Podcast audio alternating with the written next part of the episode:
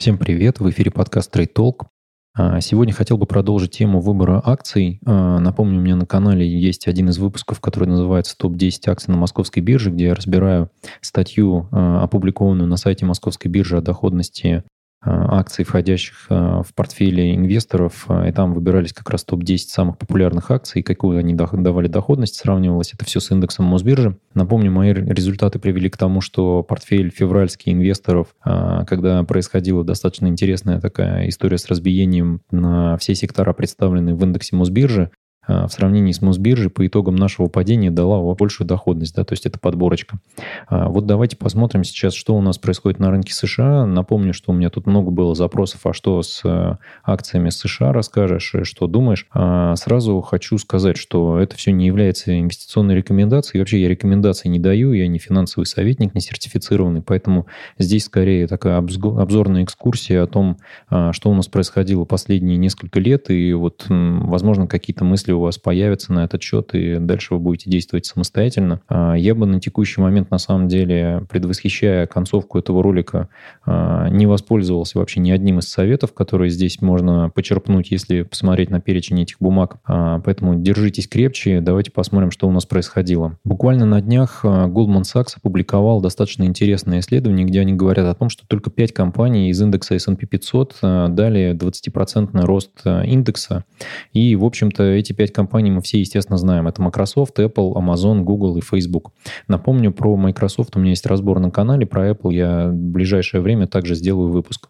А, ну и, в общем-то, здесь идет разбор, а, что за бумаги двигали рынок, к чему это приводит, и вот, а, точнее, к чему это нас приведет, скорее всего, да, потому что мы видим здесь как раз концентрацию капитализации в наиболее высококапитализированных бумагах, да, и вот мы видим, что есть 5 компаний, 5 акций из S&P 500, которые вот дали этот взрывной рост. Моменты, когда таким образом происходил отрыв рынка Э, широкого от каких-то узконаправленных, что называется, движений вверх, э, все предвосхищали достаточно серьезные рецессии. А сейчас мы видим, да, что они поднимаются на 20%. Да, вот, э, ну, статейку я оставлю в описании, там можете почитать. Здесь есть на самом деле интересные обзоры в прошлом, да, что происходило с замедлением экономики там, про 90-й год, 2008, 2011, 2016. Лучше бы, конечно, найти сам по себе этот отчет от Goldman Sachs я, если честно, так поверхностно поискал, не нашел. Нашел только как раз вот там выпуски на CNBC, на Business Insider и на прочих таких э, бизнес-изданиях. Ну, если найдете отчет, скидывайте в комментариях, с удовольствием почитаю исходную информацию. Ну и, в общем-то, давайте вернемся, что у нас происходило с индексом S&P 500. Если посмотреть на то, как рос индекс последние пару лет, ну, наверное, интересно смотреть нам было бы, э, конечно, с декабря 2018 года, когда все ожидали повышения ставок ФРС. Ну, этого не случилось, соответственно, э, рынок э, начал просто взрывным, э, открылся 2019 год взрывным ростом. Мы видели какие-то корректировки, которые были связаны с словесными интервенциями Дональда Трампа на тему китайской вот этой войны, да, американо-китайской. А, ну, к концу года Федрезерв, в общем-то, активизировался с, со своими вливаниями денежными, и это привело к тому, что мы с вами в феврале этого года имели отметку 3380 базисных пунктов по индексу S&P 500. Дальше мы с вами падали, конечно, да, это падение было достаточно жестокое, 2300, и сейчас мы находимся на уровне 2929. А, и это не самый, э, так сказать, маленький уровень, да, потому что мы видим, что этот уровень э, в прошлом году был, вот видите, э, сколько у нас раз получается, пять раз мы его достигали в прошлом году. При этом это также уровень сентября 2019 года, 2018 года, простите.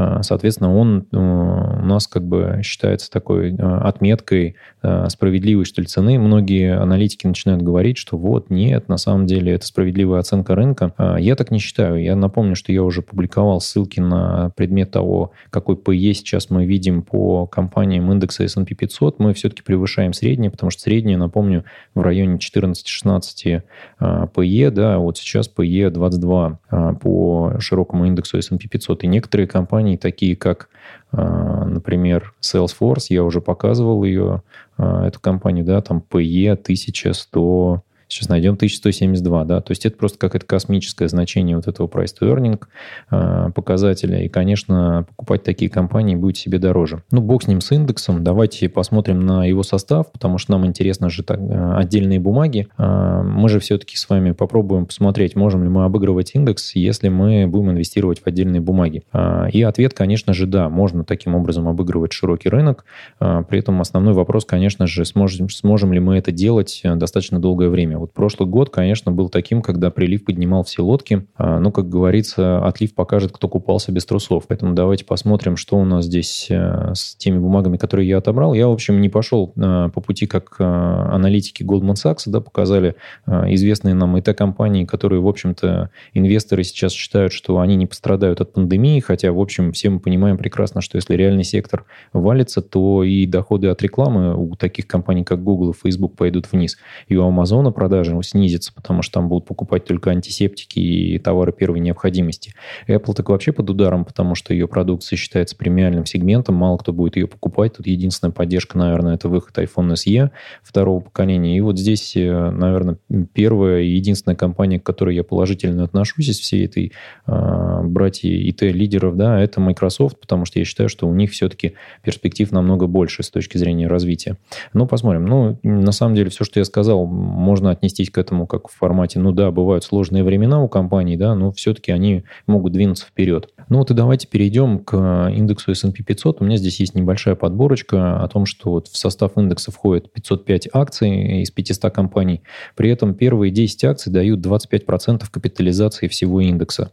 А, это достаточно тяжелая история с точки зрения экономики США, потому что кажется, что это 500 а, самых дорогих компаний с точки зрения капитализации. При этом обратите внимание, топ-10 акций 25% индекса, топ-20 акций 35% индекса, топ-50 акций 53% процента а, с точки зрения веса. То есть мы говорим о том, что у нас топ-50 компаний занимают вот половину с точки зрения капитализации индекса. То есть все остальное это уже идет там достаточно серьезное уменьшение. И если мы там мотанем вниз, да, вот сейчас попробуем домотать, если обновиться, а, мы увидим, что здесь веса, конечно, совсем страшные. Да? То есть здесь разговор идет не про какие-то тысячные доли процента а, в индексе по некоторым компаниям, да, при этом вот Microsoft занимает 5,45% в индексе S&P 500. А, собственно, что я взял? Я взял топ-10 компаний, положил их вот в эту табличку, да, вы ее уже видели, наверное, если а, смотрели подкаст, выпуск про топ-10 акций на Мосбирже. Выбрал долю их вхождения в индекс S&P 500, вывел цены на момент закрытия на пятницу, да, на, на 8 мая,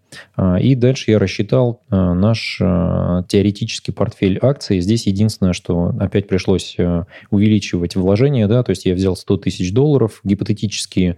И эти 100 тысяч, в общем-то, умножил на 5,46%, и поделил на цену, текущую цену акций и вычел, вычислил тем самым а, округленное количество а, целочисленных да, акций, которые должно быть у нас в нашем портфеле.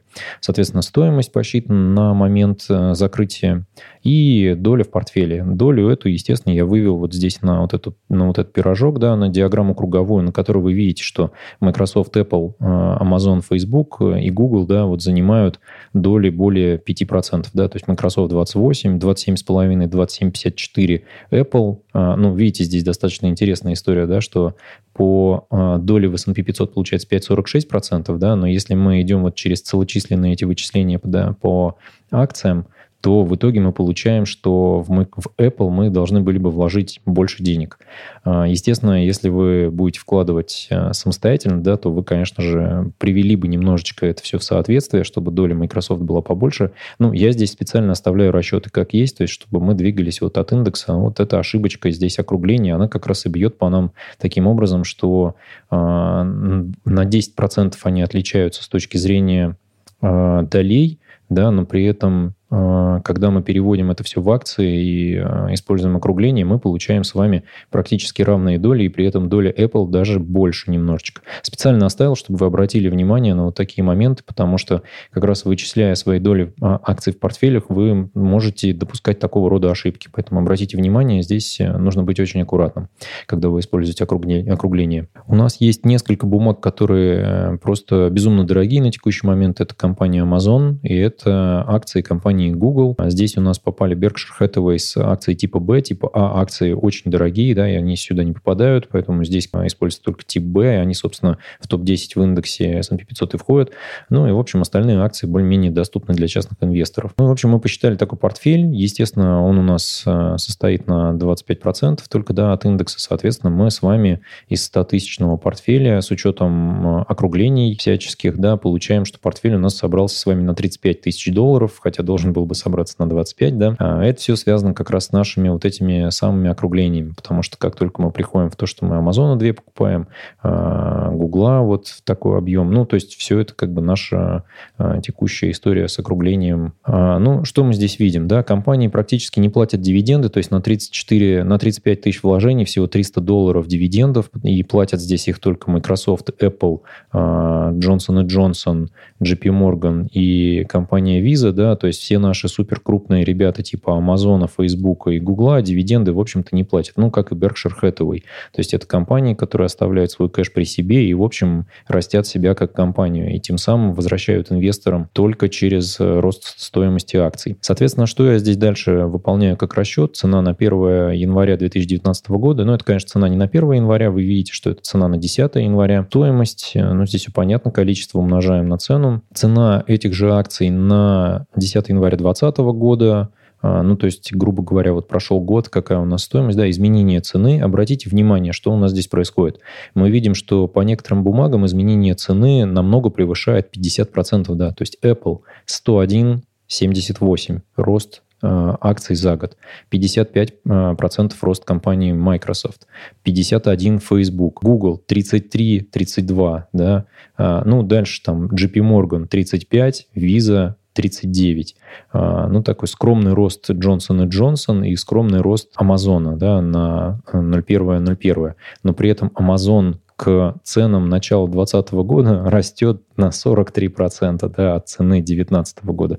То есть мы видим, что в 2020 году как раз акции Amazon росли на 30% относительно тех цен, которые мы видели 1 января 2019 года. Суммарный рост э, нашего портфеля гипотетического, который мы с вами предполагаем, что вложили в 2019 году в начале э, и вот на момент э, текущего, текущей даты, да, составил бы у нас с вами, видите, 54,5%. То есть я здесь считаю суммарный рост от текущей сто... от стоимости на, на 1 января, условно, да, и э, стоимость на момент закрытия пятничного.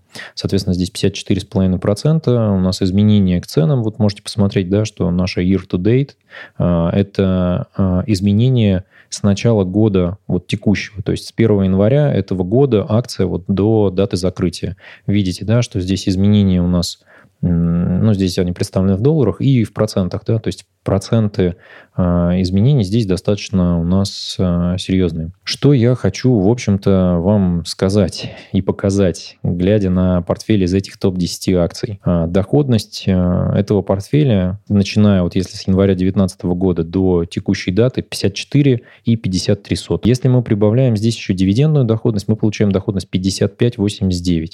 Доходность портфеля S&P 500, то есть широкого рынка акций, да, 12,93 за прошлый год, что тоже немало на самом деле. Вместе с дивидендной доходностью это 14,91. Напомню, там дивидендов сейчас, насколько я помню, порядка 2% набегает. При этом я использую в качестве э, бенчмарка по доходности акции э, ETF фонда Vanguard S&P 500 э, VOO. Да? То есть вот я беру э, разницу стоимости на 1 января 2019 года и на текущую дату. И, в общем, дивидендную доходность тоже по этому индексному фонду. Там есть небольшая стоимость за обслуживание этого фонда, но вот как раз э, вы как частный инвестор все, что сможете себе обеспечить, если вы вкладываетесь в широкий э, рынок, да, то вы же не сможете купить 505 бумаг в том весе, в котором они разбиты с точки зрения бенчмарка. Поэтому вы вкладываться сможете только в ETF. -ки. ETF у нас есть, собственно, широкий выбор, да, но, естественно, флагманом здесь является компания Vanguard, потому что их комиссии самые низкие на рынке, поэтому если уж вкладываться в какие-то ETF на широкий индекс, то стоит вкладываться вкладываться через их бумаги. И, и в общем-то, что я хочу сказать. То есть вот мы смотрим на то, что диверсификация в наши дни сейчас с вами не работает. То есть есть S&P 500, где 500 компаний, 500 крупнейших компаний, которые представляют всю экономику Соединенных Штатов. При этом мы видим, что есть 10 компаний, которые дают доходность а, в 5 раз превышающую, там, в 4 раза, да, превышающую доходность, которую давал широкий диверсифицированный портфель акций. И есть э, вот этот расчет компании Goldman Sachs, я его специально не стал повторять, если повторить, здесь вообще все печально становится, где мы видим, что только 5 бумаг дают на самом деле весь этот рост. А, о чем нам это может говорить? То есть если мы посмотрим в том числе на а, price to earnings по этим бумагам, да, то видите, здесь у нас а, Microsoft 30, Apple 24, что, в общем, вполне себе ничего еще да, для такой дорогой компании, Amazon 113, Facebook 29, Johnson Johnson 23 на фоне того, что это компания из реального сектора, это дорого.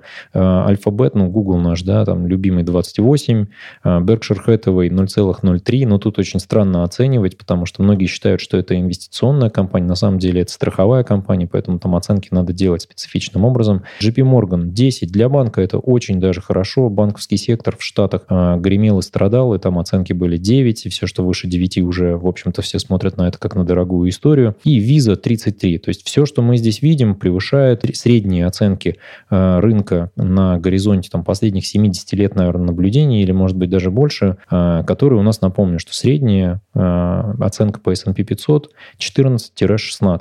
PE коэффициента. Соответственно, если мы здесь видим выше, то здесь надо присматриваться и думать о том, что это за компания, почему инвесторы оценивают ее так высоко и как, какого роста а, бизнеса этих компаний инвесторы ожидают. Потому что такой коэффициент, он говорит как раз о том, что достаточно высокие ожидания от того, каким образом будет расти и развиваться рынок. А, ну, я немножечко хочу в историю провалиться, а потом вернуться к тому, что следует ожидать, мне кажется. Давайте вспомним с вами 5 декабря 1996 года. Э, вот я здесь специально индекс S&P 500 показал, он здесь обваливался.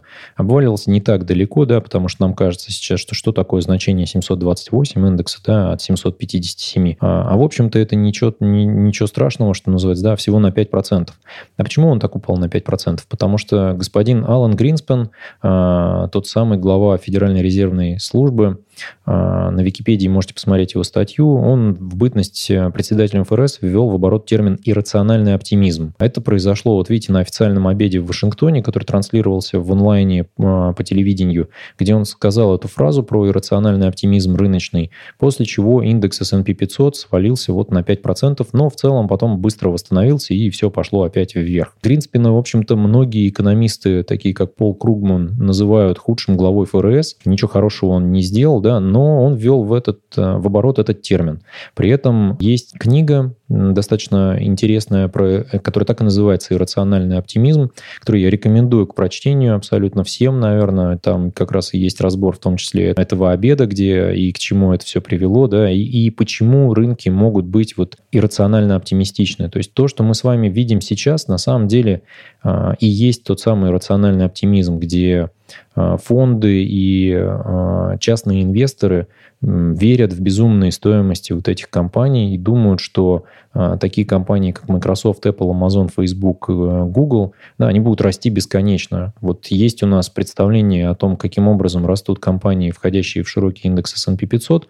А росли они у нас даже в прошлом году, который был достаточно хорошим, и много было вливаний ФРС, да, росли всего лишь, я напомню, на сколько у нас процентиков? На, по-моему, 12,93, да. И это одна из лучших доходностей э, рынка, да, потому что мы знаем, что средняя доходность рынка, включая дивидендные выплаты, это 7% в год на горизонте в 20-30 лет или даже более. При этом вот доходность с дивидендами у нас получалась с вами 14,91, то есть почти 15% дивидендная доходность, э, ну, включая дивидендную доходность. Это очень много. И э, к чему я все это дело веду? А к тому, что когда рынки испытывают такой рациональный оптимизм и вываливаются вот в такие верха, да, если мы начнем смотреть на то, как у нас это все происходило в 2000-х, да, когда бум был доткомов, да, вот в 2000 году, и когда все это дело постепенно начало заваливаться, вот обратите внимание, что рынки как раз были тогда иррационально оптимистичны. Вот как раз в 96 году все это дело Алан Гринспен сказал, да, но рынок двигался вперед, двигался, двигался, двигался, двигался, да, и в 2000 году начал лопаться вот этот пузырь доткомов. Я напомню, что это было э, безумно интересное время, когда любая компания могла написать в своем названии .com, да, и это уже считалось, что компания от, имеет отношение к интернету, а интернет, как мы все знаем, что называется, как это тогда говорили, да, в кавычках, это безумные возможности, поэтому вы не упускаете такие возможности проинвестировать в эти компании. В общем, все закончилось достаточно прозаично. Э, как раз вот, ну, PE компаний таких был очень э, большим, да, э, все заканчивалось просто. Компании не могли содержать себя. Это вот э, то же самое, что мы с вами видели в, в прошлом году про компанию VWork, которая пыталась выйти на IPO, и, в общем, все ее заплевали, потому что понятно, что у нее бизнес-модель просто не рабочая, и нет смысла инвестировать в эту компанию. Ну и, в общем, таких компаний было много. Все это привело к тому, что рынок к 2003 году завалился. Ну, причем первые падения, видите, там было... Индекс несколько раз добивался, да, вот как это Э, в дно, потом вскакивал, да, то есть обратите внимание, движения какие были, 1139, 1245, а, там 1277, потом опять движение к очередному дну, и вот такими волнами мы дошли до того, что рынок свалился до 827, да, по-моему, 800, до, до отметки 800. И дальше снова двинулся вверх, и вот отметки, которые были в 2000 году, мы с вами видели только в 2007. Причем с этой же отметки рынок опять обваливался в район 800, да, и даже ниже, до 770. То есть все, что смогла экономика США предложить миру с точки зрения вот индекса S&P 500, э, да, вот за, с 2000 года по 2007, в общем-то, э, произошло вот это обнуление э, этих стоимостей, да, какое-то, и потом достаточно длительное восстановление, которое в том числе свалилось, и вот восстановились мы с вами только сейчас. О чем я хочу сказать? О том, что вот эта стратегия, когда все говорят о том, что вы должны быть постоянно проинвестированы, вы должны быть в рынке, а, вкладывайте деньги обязательно, они должны работать. Да, это правильно, но не всегда надо вкладывать в рынок, и не всегда надо рисковать, потому что рынок в какие-то моменты может быть иррационально оптимистичен, то вот о чем я сегодня говорю.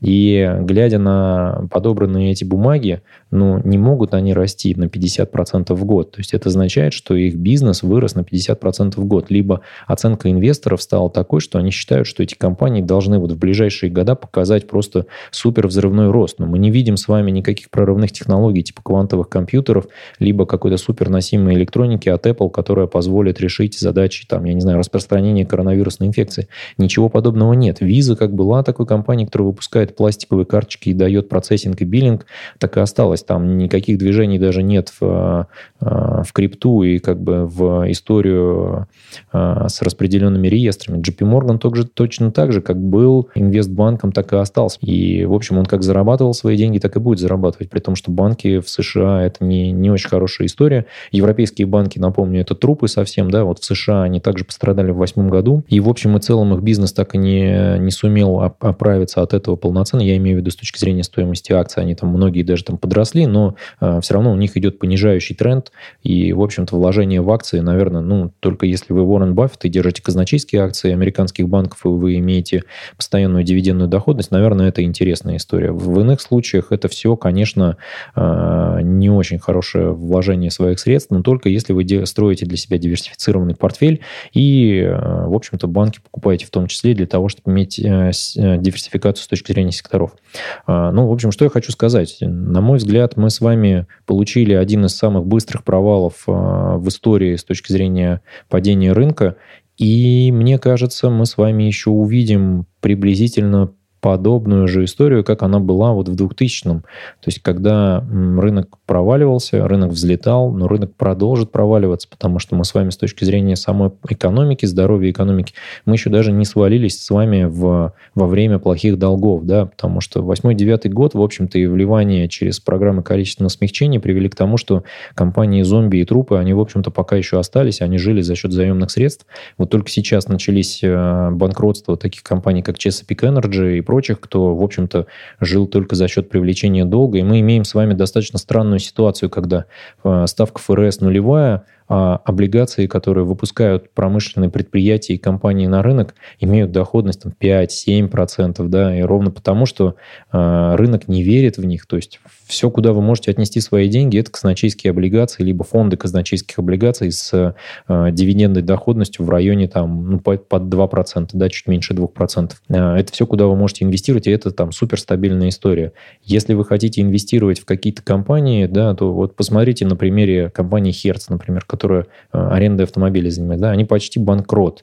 Э, их акции, э, их облигации торгуются на каких-то там просто э, адски маленьких значениях, да. Посмотрите на облигации Турции. Они упали достаточно радикально, при этом они дают вам доходность очень высокую, то есть она превышает там 7% годовых. И это долг государства. Понятно, что мы с вами видели дефолты, такие как Аргентина, причем мы, я думаю, что мы еще не раз на своей памяти вспомним дефолт Аргентины и увидим его, наверное, и в этот раз. Э, очень может быть, что из Бразилии что-то не то случится, да, потому что там достаточно большой, большой вес долга. У меня, напомню, Бразилия есть в MLC и в EMB, в фондах ETF я уже говорил в э, телеграм-канале, писал о том, что располовинил, в общем-то, э, и MLC, при этом, в общем, неудачно вышел, да, можно было на, на доллар подороже продать, но ничего страшного. Э, оставил 500 бумаг, я их, в общем-то, доведу до 100 в конечном счете. Сейчас как немножечко рынок опять оптимизмом заразится, я их, в общем, на этом оптимизме и продам, чтобы снизить для себя потери, сделать их там 5% только. Ну, в общем, что хотел сказать по поводу этого портфеля. Портфель отлично рос в прошлом году, показывал очень хорошую доходность. При этом мы с вами э, имели бы, что называется, э, не очень-то диверсифицированный портфель, да, потому что в нем IT-сектора, напомню, достаточно много. То есть, если его начать складывать, да, то, в общем, у нас получается все, что не ИТ, это Джонсон и Джонсон, да, 12%, Berkshire Hathaway 7%, и JP Morgan 12% и Visa 39%, да, то есть 61% это компании ИТ-сектора.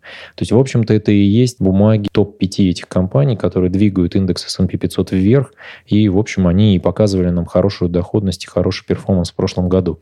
Будет ли это продолжаться в следующем году? Напомню, у меня ожидания от рынка все-таки вот как они были в октябре прошлого года, когда я начал вести э, э, Trade Talk, телеграм-канал, так они и остались. То есть я ожидаю, что рынок все-таки будет э, корректироваться. Мы с вами увидим, наверное, падение, ну, может быть, не до тех уровней, которые были 2300 в ближайшем горизонте, да, но какой-то понижающий тренд начнется. При этом он, рынок может продолжать быть э, рациональным и дальше. То есть э, акции многих компаний могут двигаться вниз, но при этом вот гиганты Microsoft, Apple, Amazon, Google и Facebook могут продолжать расти. Э, ровно потому, что инвесторы будут ожидать, что ну нет же, мы же верим в светлое будущее компании Apple, но они же не могут провалиться, да, и это будет продолжаться, до, наверное, до следующего выпуска квартального отчета, где все вдруг увидят, что ну что ж такое, продажи никак не идут. Почему люди не покупают дорогие девайсы, да? Да потому что они туалетную бумагу э, хотят запасти себе на 10 лет вперед, вперед. И работы у них нет. Наверное, поэтому. Я думаю, что в случае, когда рынок вот так рационально двигается вверх, любой щелчок э, может стать триггером к тому, чтобы э, рынок опять начал двигаться вниз, потому что рынки сейчас, напомню, очень волатильны, и иногда позитивные новости не заставляли акции подниматься в цене, когда они шли в понижающем тренде, а негативные, наоборот, не валили их вниз. Вот напомню, что негативные новости по безработице э, в США сейчас просто никаким образом не влияли на то, как мы, какой рост мы видели а, в апреле э, этого года. И это было, конечно, просто удивительно. То есть эти корректировки, они очень быстро откупались. Поэтому мне кажется, что мы с вами все-таки пришли к варианту, когда, ну, так или иначе, а, S&P 500 должен пойти вниз, и так или иначе компании, которые входят в топ-10 в S&P 500, тоже должны начать корректироваться. Мы видим с вами, что Berkshire Hathaway относительно текущего года, да, относительно, точнее, 2019 года скорректировался на 10%, и то же самое вот там JP Morgan, и, в общем-то, это и все, да, потому что все остальные компании в этом топ-10, они отросли в 2019 году, и в 2020 году все еще сохранили свою доходность. Это, конечно, хорошо, если у вас есть акции этих компаний в портфеле. Я напомню, что у меня из того, что здесь было, был и Microsoft, был и Apple, но в прошлом году я закрывал эти позиции. Microsoft я продавал, если честно, не помню на каких позициях, 130, наверное, или 140. Apple я продавал по 190. А, при этом я все еще сохраняю для себя отметку, что 190 это честная цена для акций компании Apple, но на момент прошлого года, когда были э, очень хорошие перспективы роста, э, и экономика все-таки двигалась как-то вперед и развивалась, да, в момент, когда мы свалимся в депрессию, в такую, связанную с тем, что у людей просто не будет средств к существованию, и нужно будет какими-то методами поддерживать рынок труда и, в общем-то, широкий рынок. А, я думаю, что у Apple дела пойдут хуже, несмотря на то, что у них очень много сервисов, но все-таки до сих пор iPhone оставался основным драйвером роста выручки компании. Я думаю, что так оно и продолжится в будущем. У них, конечно, сейчас вышли а, отличные девайсы с точки зрения а, цены, то есть они смогут конкурировать с китайскими компаниями, но в любом случае это не даст такого взрывного роста, как было раньше. Хотя, конечно, чем черт не шутит, может, люди на последние начнут покупать. Вот там в США э, правительство разослало эти чеки, да, там по 1200 или по 2000 долларов. Ну, вот как раз можете пойти MacBook себе купить. Ну, дальше жрать вам будет нечего. Ну, что ж поделать, как говорится.